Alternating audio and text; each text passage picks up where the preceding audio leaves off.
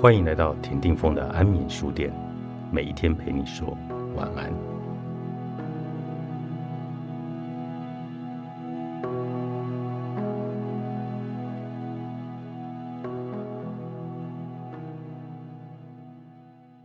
孤单不代表不独立，但你可以练习面对、处理孤单。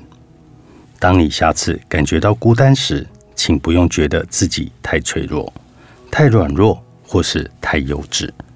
人们天生有归属感的需求，与人连结、保有对品质的依附关系，使人身心健康、快乐的要件，更是使我们生存下来的一个重要关键。问题不是感到孤单，而是我们要如何看待孤单。如果我们觉得孤单是不好的，我们很可能会试图的去压抑自己的孤单感受。但是，当我们压抑之后，孤单感就会不见吗？我猜不会的，反而可能会让你更不舒服，甚至让孤单的感受越累积越多。我们可以透过以下的方法来刻意练习照顾自己：一、理解自己，孤单的感觉是正常的。试着理解自己，我们就会感觉到孤单是正常的。这种感觉跑出来，一定有它重要的原因。与人连结能够帮助我们生存下来，帮助我们更健康、更快乐。试着理解，感觉孤单是正常的感受。理解自己目前的不舒服，是每一个人都会有的感受。理解自己的感受，让我们有更多的机会与孤单好好的共处。二、接纳自己，允许孤单的感受存在。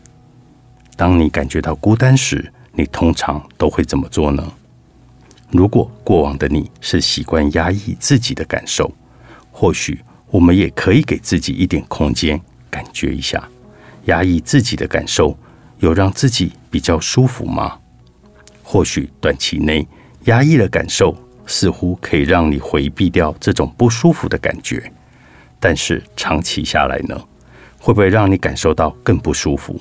更难受，更孤单。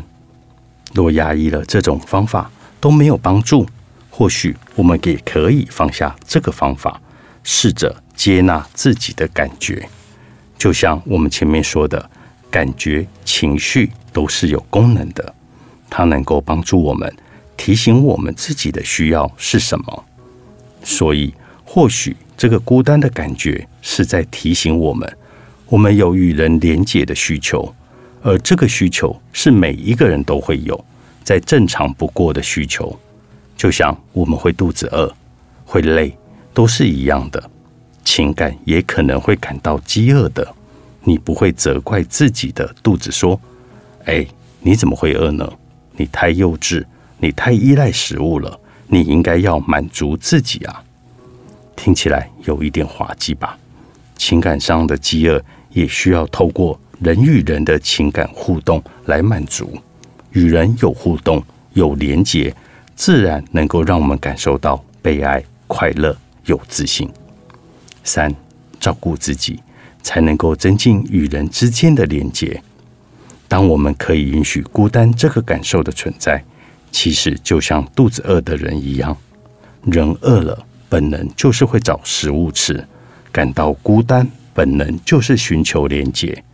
所以，当我们发觉自己有人际上的需求时，我们也可以透过发展人际关系来增加自己与人的互动与情感的连接。我们可以透过帮自己开创不同的情境，来增进认识新朋友的机会。我们可以在下班时不需要让自己太累，借由一些让自己放松休息的活动，多方的探索自己可能的兴趣，或者是。你希望自己可以在专业上来更精进，那么也可以选择专业的课程进修。如果你对室内活动比较有兴趣，那么也可以从室内的活动开始尝试。如果你觉得自己喜欢户外的运动，喜欢晒太阳、亲近大自然，那么也可以试试看从体能类相关的运动来开始。如果你是一个喜欢与人亲近、喜欢服务他人的人，其实还有很多社福机构也都需要志工的服务，这几个方向我们都可以依照个人的兴趣情况来做调整与尝试。如果你一时之间还不晓得自己有什么兴趣，也没有关系。以下提供几个例子给大家参考。探索兴趣其实是很重要的，只是我们可能从小到大常常被要求专心读书，好好准备考试，其他都不重要。所以大部分的人没有什么时间与机会可以好好的来探索兴趣。有的人可能会觉得探索兴趣好花时间，但这个过程其实一点也不会白费，因为你只有尝过了。才知道这符不符合你的口味。如果一直停在原地去想，不论你花多久的时间，都不会比你亲身接触更直接、更准确。这边可能没有办法详尽的罗列所有可能的探索方向，但是鼓励你可以多加的浏览、搜寻、尝试，试过了都是你走过的路，你走过的路最后都会回到你身上，这些都是很重要的经验。那么，这么多可能的探索方向，难道要全部尝试过吗？当然，你可以根据你自己的兴趣在哪里，去拓展交友圈的方向而去探索。如果你还没有明确的方向，看到这么多方向，也不用因此感到担心，觉得很多很累。其实，每一个人都有自己的步调，只要我们可以用自己觉得舒适自在的步调来探索。就有可能开拓生活圈。关系的刻意练习，作者杨雅竹，商周出版。